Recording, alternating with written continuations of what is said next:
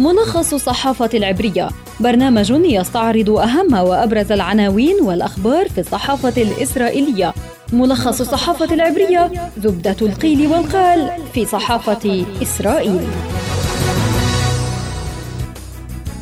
تحياتي لكم مستمعينا إليكم ملخص الصحافة العبرية. معكم في الإعداد والتقديم عبر شبكة أجيال الإذاعية خلدون البرغوثي. وأستعرض أبرز ما تناولته وسائل الإعلام العبرية صباح اليوم. صحيفة يدعوت أحرونوت تعنون بعد استدعاء قوات احتياط وإغلاق مخيم شعفاط والمواجهات 12 يوما من المطاردة انتهت بتنفيذه عملية ثانية. في صحيفة إسرائيل هيوم الجيش وأجهزة الأمن أخفقوا فيما تمكن حراس مدنيون من قتل منفذ عملية شعفاط. كذلك ينتقد موقع والله أجهزة الاحتلال ويقول إنها تركت منفذ عملية شعفاط يتحرك كما يشاء ليصبح قنبلة موقوتة. هيئة البث الإسرائيلية تكتب معركة بالرصاص على مدخل المستوطنة. هكذا قتل منفذ عملية شعفاط. وفي القناة الثالثة عشرة المطاردة انتهت. منفذ عملية شعفاط ينفذ عملية أخرى في معالي أدوميم قبل أن يقتل. القناة الثانية عشر فلسطينيون ألقوا عبوة متفجرة على حاجز الجلمة ثم أطلق أحدهم النار باتجاه الحاجز أما صحيفة معاريف فتعنون حالة توتر في الضفة بعد مقتل منفذ عملية شعفاط الفلسطينيون يعلنون يوم غضب.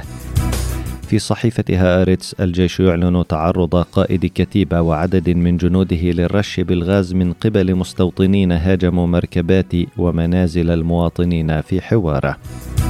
ومخاوف إسرائيلية من تقديم روسيا سلاحا دفاعيا لسوريا ردا على إمكانية تقديم إسرائيل سلاحا دفاعيا لأوكرانيا تقول صحيفة هآرتس شنت بعض وسائل الإعلام العبرية هجوما شديدا على جيش الاحتلال وشباك متهمة إياهما بالفشل الذريع في عملية مطاردة منفذ عملية شعفاط الشهيد عدي التميمي.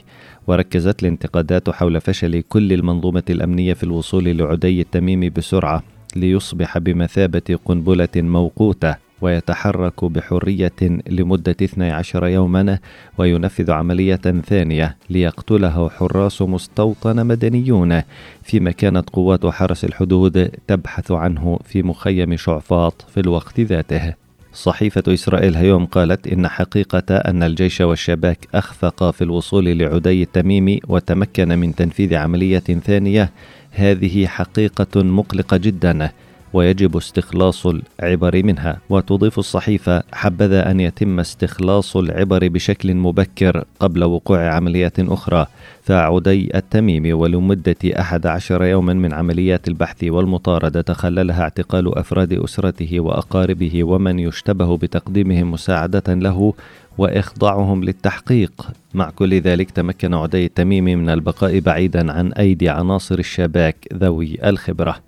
إسرائيل هيوم تضيف أيضا إنها لا تبالغ عندما تقول إن وصول التميمي إلى مدخل مستوطنة معالي أدوميم وهو مسلح هو إخفاق تام لجهاز الشباك تحديدا ولباقي المنظومة الأمنية التي كانت مكلفة بالوصول إليه. كذلك ركزت وسائل الإعلام العبرية على تصاعد التوتر بشكل كبير بعد استشهاد عدي التميمي واندلاع مواجهات في عدد من نقاط التماس في الضفة بما فيها إلقاء عبوة ناسفة وإطلاق الرصاص باتجاه جنود الاحتلال في حاجز الجلمة شمال جنين وإعلان اليوم الخميس يوم غضب تكريما للشهيد. نهاية حلقتنا من ملخص الصحافة العبرية. كان معكم في الإعداد والتقديم عبر شبكة أجيال الإذاعية خلدون البرغوثي أطيب التحيات إلى اللقاء.